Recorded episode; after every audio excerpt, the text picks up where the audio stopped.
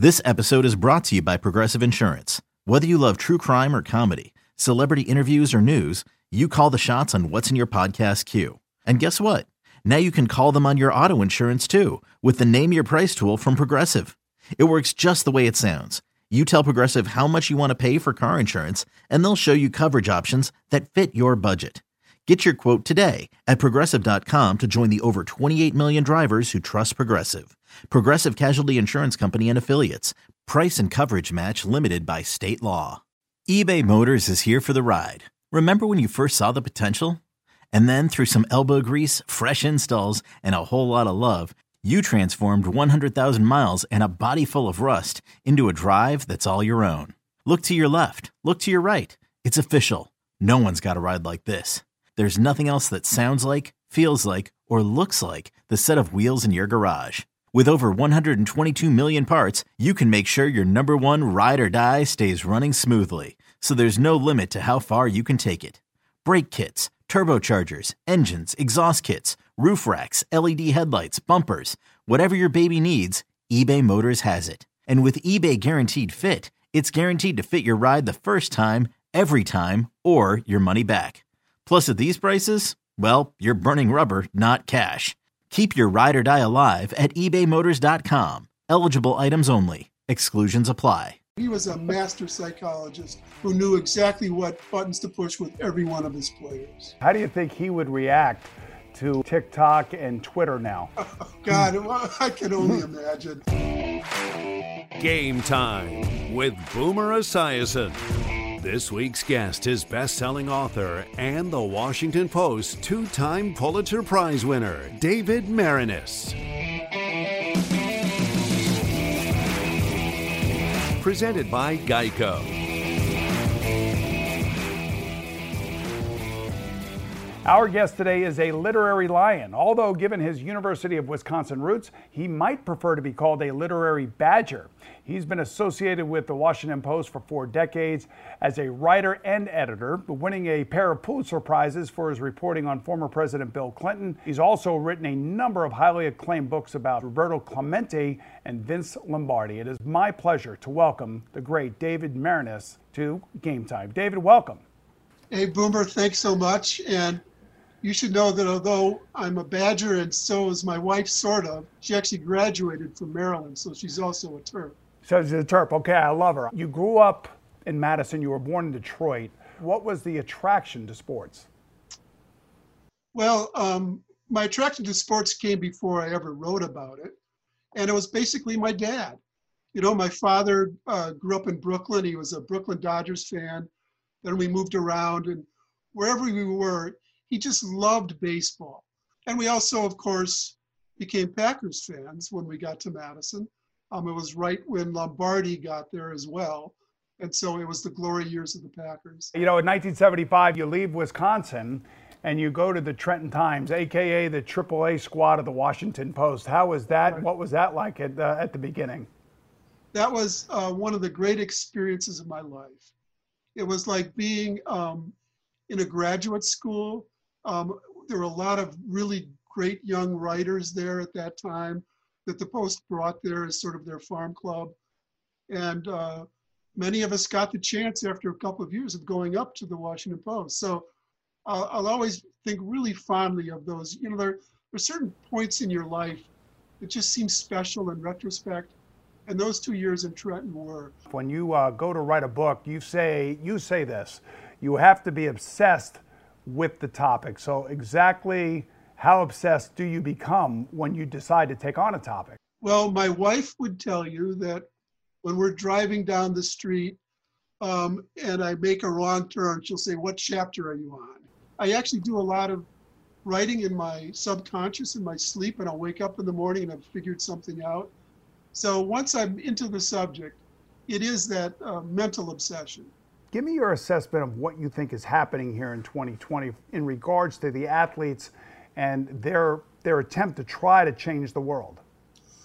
Well, I've often said that I don't think that human nature changes, but the culture changes around it. And so I think to some degree, Boomer, it's that the athletes of today have more freedom. They're not as intimidated by the owners, by the press, uh, by any other outside forces. And because, especially for instance, in the N B A, that's basically a players' league, less so in, in your sport, football. Uh, but even there, athletes are speaking out more because they do have more power. You also have the preponderance of African-American athletes who have the most reason to feel political, given uh, all they've gone through over the decades. It's all for the better, I think. When he was considering writing a biography of Vince Lombardi back in nineteen ninety-six, our guest David Maraniss recalls, I turned to my wife and uttered those immortal loving words, "How would you like to move to Green Bay for the winter?" To which she responded, "Brrr, I would have too." He also added, "But I realized that to do a book on Lombardi, I had to move to Green Bay. I had to experience what it was like in this company town where everything was Packers." And, you know, you wrote the book about Vince Lombardi. You moved back to Green Bay. That must have been an interesting winter, to say the least.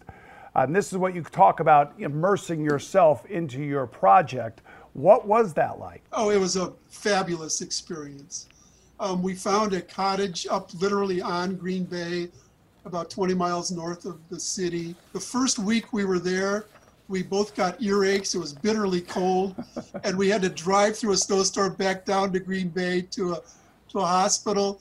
And all of the doctor's doors had little number fours or number ninety-twos on them. Yeah. You know, my wife, after a couple of weeks, said, "You know, Dave, I feel out of uniform," and she had to go to Kohl's and buy a green and gold sweatshirt. Was there anything that you found out about Lombardi that nobody knew that shocked you? I wouldn't say shocked me, but there were many things that I found out about him that, that go against the grain of the mythology. You know, he was known inaccurately for the saying, "Winning isn't everything, it's the only thing." He really didn't, you know, of course he was obsessed with winning, but it wasn't the only thing for him. And any of his old players would tell you that he was often much harder on them when they won but played poorly than if they lost and gave their all. But the part that I discovered while researching the book was that phrase was not uttered first by Lombardi, but by a thirteen-year-old actress in a John Wayne movie who was speaking to Donna Reed about a, a ne'er-do-well, a college football team. The, her, the, the, the actress, the thirteen-year-old's dad was the coach. That was John Wayne, and he was cheating. And that's how the whole thing started um, in Hollywood. Um, there's another, you know, another thing I found out, which is more of social importance, was Vince Lombardi was not just a, you know, a, in the vanguard of civil rights. You know, bringing the first African-American players to Green Bay and really looking out for them in ways that Willie Wood and Willie Davis and Dave Robinson all swore by him and said that he was the first coach that really understood and cared for them. But also, way ahead of his time, he was very sensitive on gay rights. Vince Lombardi's brother Harold was gay. Whenever there was any sort of mention of, you know, the, the normal locker room talk about whatever, Um, Lombardi would stop it. And he said, "If I hear any of you talking about that at any time, uh, you're gone," which was really extraordinary. Mm-hmm. You know, even today, Boomer, that's a very difficult subject for in the macho world of, of professional sports. And Lombardi was dealing with it, uh, you know, fifty years ago. Yeah, certainly a man ahead of his time. How do you think he would react to uh, say, I don't know, TikTok and Twitter now? Oh, God, well, I can only imagine. You know, there's a scene in my book um, where he's in the hospital dying, and he's watching T V. It's a Monday night or something, and Joe Namath is is on there, and Lombardi on his deathbed is saying, "You're not bigger than football, Joe Namath." Um, so, you know, he was always so much about team versus the individual, that a lot of the individualism of today might be difficult for him. But another part of the mythology about Lombardi is that he was inflexible. Not at all. You know, Henry Jordan had that famous line, "He treats us all alike, like mm-hmm. dogs." It yeah. wasn't true. He was a master psychologist who knew exactly what buttons to push with every one of his players. Two key research techniques behind David Maraniss's best-selling books involve talking to as many people as he can and gathering whatever documents he can unearth. Now, these are just two of the reasons why his two thousand six book, Clemente, The Passion and Grace of Baseball's Last Hero, is such a powerful read. And you know, David, your book on Roberto Clemente is, obviously, the title says it all. What, what, what is it about Roberto Clemente that made him that way? You know, it's very hard to use the word, attach the word hero to athletes. It's done too often. Um, they can be heroic on the field, but that doesn't make them heroic human beings. For starters, with Clemente, he truly died what you would describe as a heroic death, um, trying to deliver humanitarian aid to Nicaragua after a devastating earthquake there, after he'd heard that the strongman leader of Nicaragua, Anastasio Somoza, was diverting the aid. So Clemente said, if I go, it will get to the people. But it's also the way he lived. He was a very generous, committed person, always open to the poor people, to children. Um, I can't tell you, Boomer, how many, you know, regular people I interviewed, whether they were young kids growing up in Pittsburgh, or even the guy who was selling, you know, Coca-Cola in the right field stands. Yeah. They all knew Clemente personally, you know. He yeah. would deal with people on that level, which is, you know, was a little more common then, very rare today. Um, and so he was beloved in that sense. You know, um, he never he never forgot where he came from, essentially, is what you're saying. Yes, he did not. He had enormous pride um, in Puerto Rico. The seminal moment of his career was the nineteen seventy-one World Series, yep. um, where uh, the Pirates beat the Orioles in seven games, and Clemente just put the Pirates on his back and carried them throughout that series. Was brilliant in right field and at the plate. I wanted to ask you about this airplane trip that he took to Nicaragua, the, the plane oh. crash in which he died in. Uh, yes. Tell me about the airplane. Tell me about what you found out about that airplane and why it shouldn't have been in the air. Well, that was the most, that was the most difficult part of my research, to find the documents that, that told me what happened. You know, I knew that whenever there's a plane crash, there's usually a lawsuit that follows. But when I went to Puerto Rico and looked through the courts there, there was really nothing. There was a, an appeal to the Court of Appeals in, Federal Court of Appeals in Boston. They didn't have much. And then finally, after interviewing all of the lawyers involved in the case, one of the lawyers said, after about three hours, he said, okay, you're the guy. Come with me. He took me to his closet, and there were five cardboard boxes full of depositions and all of the inside information on what really happened in that plane crash. And as it turned out, what happened was the pilot was without sleep for twenty-seven hours. He already had numerous violations from the Federal Aviation Commission. The owner of the plane bought that plane at a part of Miami International Airport called, uh, fittingly, Cockroach Corner. Oh boy! Uh, he didn't. He didn't even know how to fly the plane. He flew it into a ditch, trying to get it out of Miami. Um, they overloaded the plane when, when Clemente was trying to take the aid to Nicaragua by more than four thousand pounds. Oh. There was no flight engineer on the plane, so they recruited a mechanic from the deck to come be the flight engineer. All of the, you know, the bad pilot, overloaded plane, bad airplane, horrible owner. He didn't have a chance, and he didn't yep. know it. The plane, you know, crashed shortly after takeoff. You know, David, when you found this information, you must have just been sick to your stomach. It was devastating. Yeah. And even though, you know, you know what's going to happen, to write it and then to read it, it still breaks your heart. Cold War propaganda and spies, drugs and sex, money and television, civil rights and the rise of women superstars sounds like the perfect ingredients for a potboiler paperback novel. Instead, it's part of the backdrop for David Maraniss's book about the birth of the modern sport entitled Rome nineteen sixty, the Summer Olympics that stirred the world. Man, I'll tell you, why did you decide to take on this topic, David? I was researching Clemente, right? And what was his first great World Series when he really emerged into the world? It was nineteen sixty. So there I was looking through old newspapers in September of nineteen sixty as the Pirates are moving toward the pennant. And I kept seeing these amazing names. Cassius Clay, later Muhammad Ali, yeah. um, Wilma Rudolph, Oscar Robertson and Jerry West on the basketball team. So it was fascinating there, but I thought, well, I'm not sure I want to write another sports book yet. And then I started looking deeper into it and discovered all of the ways that those Olympics, you know, innocent as they might have seemed, really ushered in the, what we would call the, the modern world.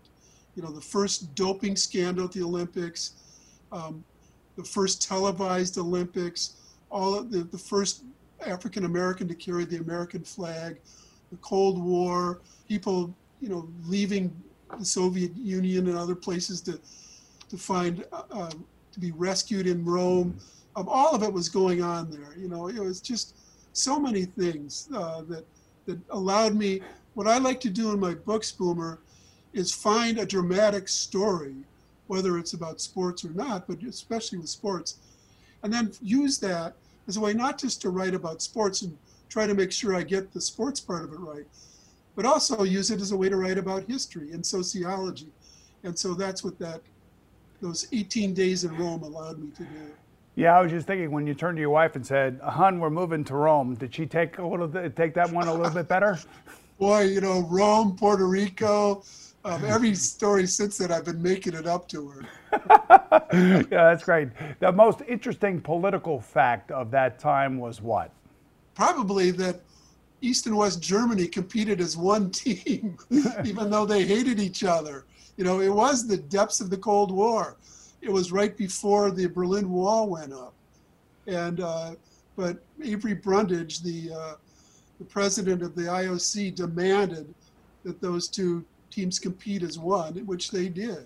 And, uh, you know, the same thing was going on with China and Formosa.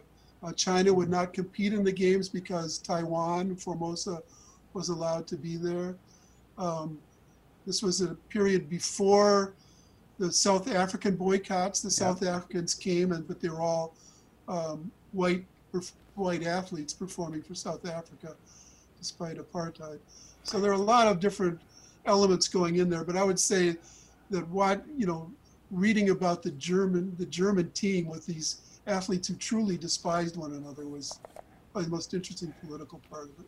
Quick question for you: do you still believe in the ideals of the Olympic Games, the movement, everything that goes into it now that it's so, I guess, commercialized? Well, I would say that you can believe in an ideal, but understand that the reality does not come close to meeting that ideal. Right. And it certainly doesn't with the Olympics. I still look forward to it, and I hope we oh, get I do it too. This coming summer, because I, I do love the stories behind the people, just like you write about. David Maraniss fans are eagerly awaiting the release of his upcoming biography of the legendary Native American multi-sport hero Jim Thorpe.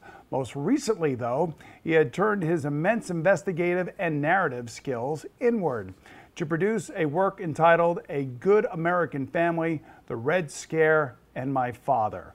Man, that scares me just reading that, and what you found out about your father and how you wrote about it. Give me a little bit of that behind the scenes and how you found out about it. I'll tell you, Boomer, you know, when I was writing about my biographies of other people, essentially I was investigating strangers until they became familiar to me. And so many of them um, had stories that they told about their own lives, which they based on what their parents had told them or what their grandparents had told them, sort of the, the common family story. So whether it was Vince Lombardi or Barack Obama, didn't matter. You know, there were a lot of stories that I found out were mythology. And when I write that, I'd have to explain to people, well, look, how many, you know, we all have these stories, but how many of us have a biographer coming back behind them to find out what really happened? Mm. And then I realized, you know, my family had a secret history, and I wanted, I was, I owed it to myself to find out what really happened. My father Elliot Marinus, who by the time I knew him was a wonderful, crusty, uh, sort of uh, front page newspaper guy who constantly taught me, Dave, you know, just follow the truth wherever it takes you. Don't fall for any rigid ideology. Well, as a young man, he was a radical attracted to the Communist Party. Um, during the nineteen thirties, when, you know, the Depression was going on and there was a rise of fascism in Europe, um, he'd learned from that and changed. But in nineteen fifty-two, he was called before the House Un-American Activities Committee. We were living in Detroit. He was fired from his job and was blacklisted for five years. And I was just a little kid. I was three years old when it happened. By the time I sort of reached consciousness, I was eight. We were in Madison. We'd been saved. And he had a very successful life from then on. But I had to go back and find out what really happened. Um, how did that shape my father, my parents, and me to some extent, um, that, that, that difficult experience. Thanks, David. Our thanks to David Maraniss for joining us today and to all of you for watching. I'm Boomer Esiason, and I'll see you again soon right here on Game Time. David, I could listen to you all day long about Vince Lombardi. I, I have like nineteen different things to ask, and now we got to get on to Roberto Clemente. Wow. That's a good subject.